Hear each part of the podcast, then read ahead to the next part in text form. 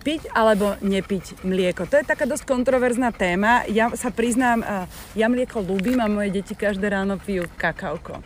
Tvoje deti pijú kakauko? Nie, nie sú na to naučené a neviem, či je to tým, že som im to ja sama nedávala, ale ani si nepýtajú. A ešte je veľmi populárne a uvažuje sa zase o tom, že sa budú zavadzať aj mliečne desiaty. Tak povedz mi, treba piť to mlieko, netreba piť to mlieko, alebo majú ho piť len deti, ako sa zvykne hovoriť a pre dospelých to už nemá význam?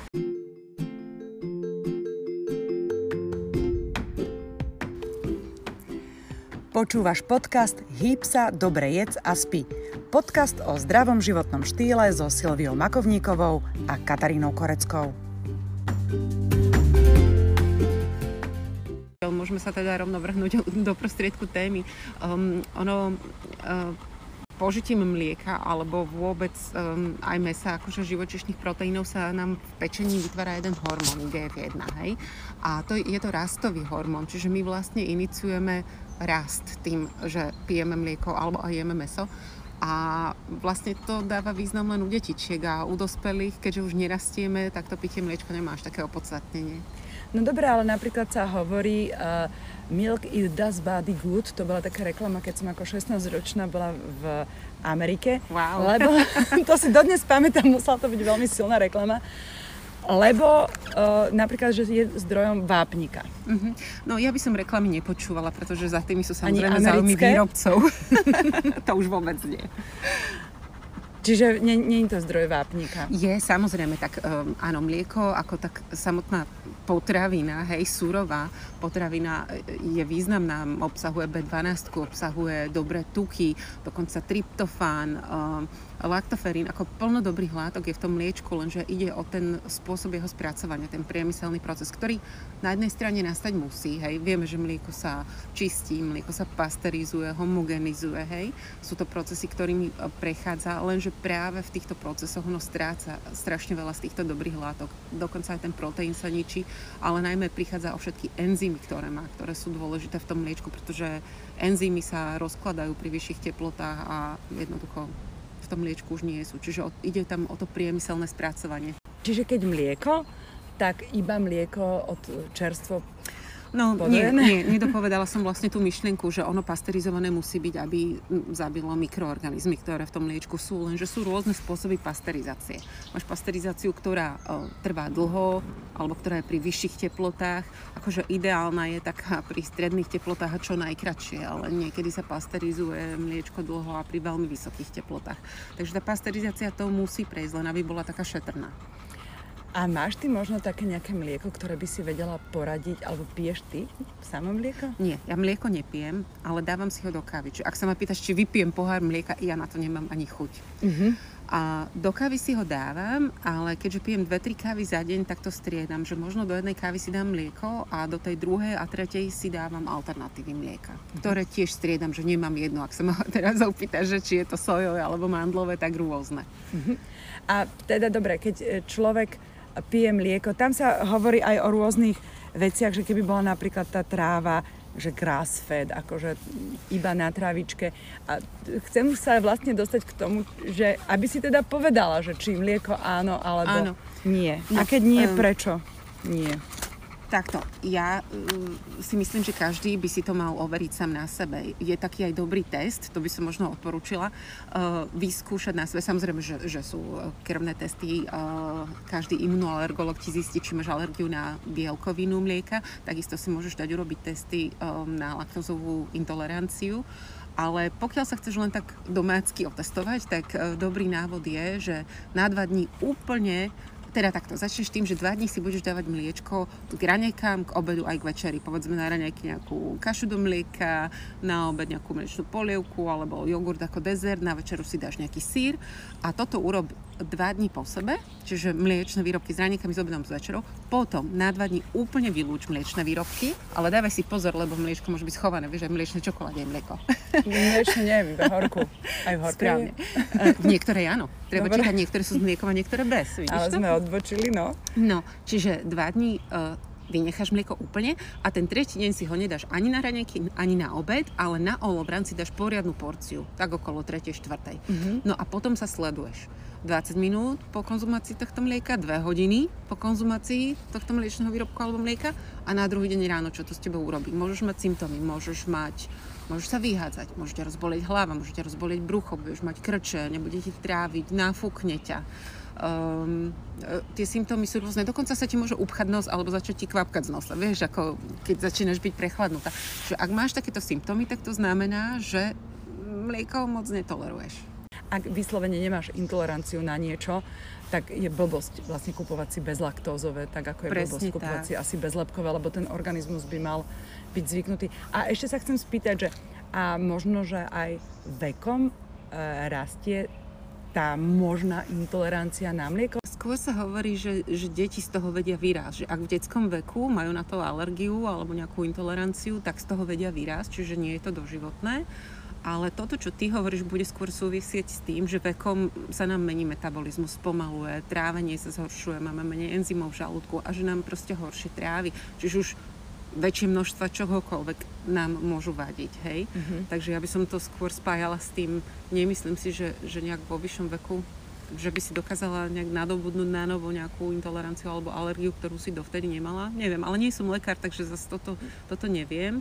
Ale... ale môže to byť presne, že ako hovoríš, že s tým spomalením, spomalením uh-huh. trávenia, že vlastne človek už stále menej a menej je a už potom, keď si úplne starý, sa na jedlo len pozeráš. No.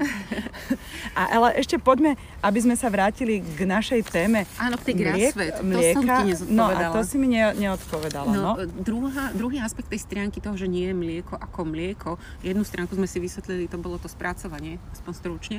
A druhá vec je, že no to mlieko kedysi, samozrejme tých kravičiek bolo menej, pásli sa v lete na tráve, v zime sa im dávalo seno a e, mliečko bolo vzácnejšie. Teraz samozrejme tá produkcia stúpa, aby toho bolo čo najviac, aby sa čo najviac predalo, takže všetko sa urýchluje. A tie krávy tiež už e, sú krmené obilninami, kukurícou a nie trávou a senom, takže to má odraz aj na to zloženie toho mlieka, samozrejme.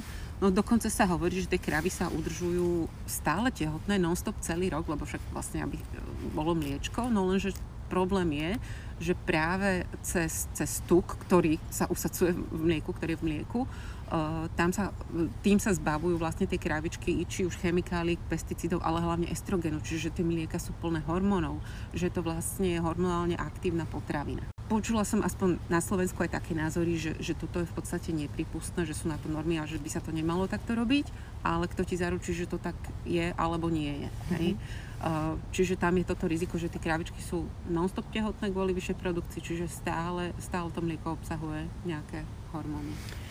A čo hovoríš na náhrady mlieka? Už sme spomínali, je sojové, mandľové, kokosové. Mm-hmm kešu, aj zo, zo všetkých a, orechov v podstate sa robí. Potom je rýžové a potom je sojové. Hej. Áno. Presne ako hovoríš. E, no, drahá voda. Možno okrem toho sojového, to má viac proteínov, ale za soja je alergen, čiže tam si treba dať pozor, že či nie si na to alergická. No a tie rastlinné, tam sú problémy e, s tým, že naozaj, keď si prečítaš to zloženie, tak je to skoro sama voda, plus je tam nejaká dvojpercentná pasta, mandlová pasta alebo nejaká, hej, mm-hmm. čiže a stojí to, ja neviem, 3,50 také krabice, takže... Áno, lebo je to bio. No, tak ja hovorím, že ak teda si chceš, e, ak chceš piť takéto mliečko, ideálne si ho vyrob doma, ja viem, že je to zložitejšie, ale tak urobíš si zásobu na nejaké 3 dní možno, kým to neskysne a, a máš. Um, a uh, je tam problém, aspoň čo som čítala aj Silvinku Horecku, uh, ona upozorňuje na to, že napríklad pri tej ríži je problém s arzénom, pri tých orechoch uh, mykotoxíny, že nevieš odkiaľ tie orechy sú, čiže lepšie je, keď si ty sama kúpiš proste balíček orechov z nejakého dobrého zdroja a doma si to mliečko vyrobíš.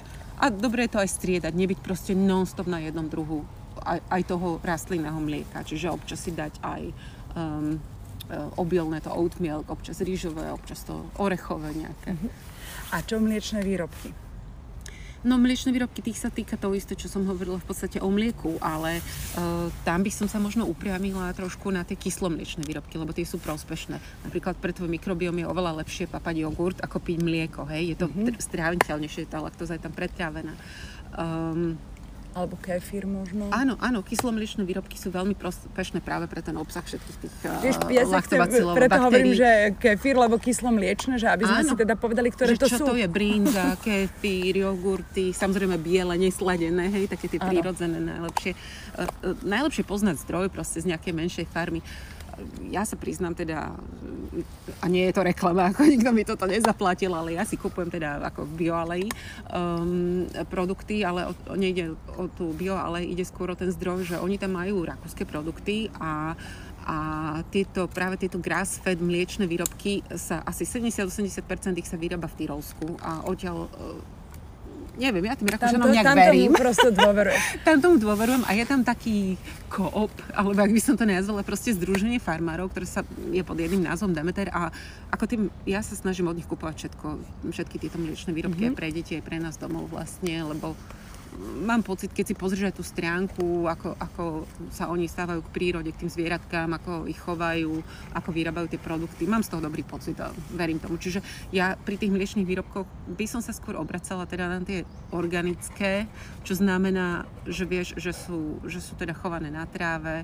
že je to vyrobené v ekologickom hospodárstve a no, aj keď toho farmára osobne nepoznám, hej, lebo Ale nepoznám takého... není tak ďaleko, takže hej, môžeme si urobiť výhľad, môžeme to tam ísť prečekovať. Skvelý nápad. Inak áno, lebo ja sa teda priznám, že ja kupujem jogurty, že uh, mliekareň Selce uh-huh. a majú tiež vynikajúci biely jogurt, ale nepreverovala som ich uh, chov kráv a podobne, to zase, to zase poviem, ale e, aby sme to teda nejak uzavreli, v zásade asi sa zhodneme na tom, že toho mlieka veľa piť netreba, tak možno maximálne Keď už nerastieme, nie. do kávy.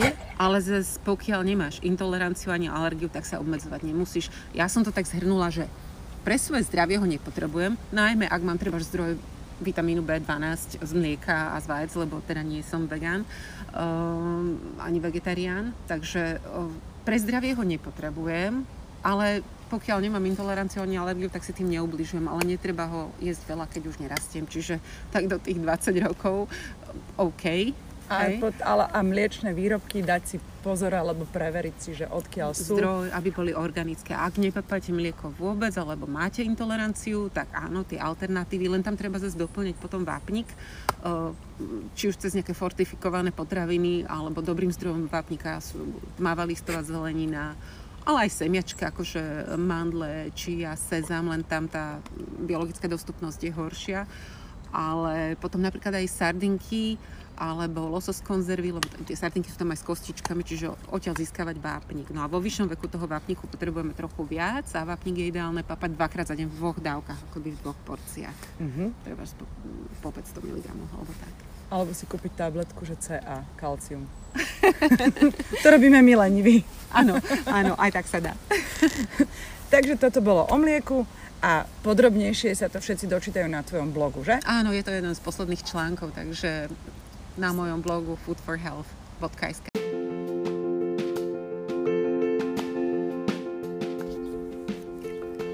Toto je podcast Hýpsa, Dobre jedz a spí. Ak ťa zaujal, môžeš sledovať Silviu na Facebooku ako Silvia Makovníková alebo na Instagrame ako Silvia Mako. Tam sa dozvieš viac.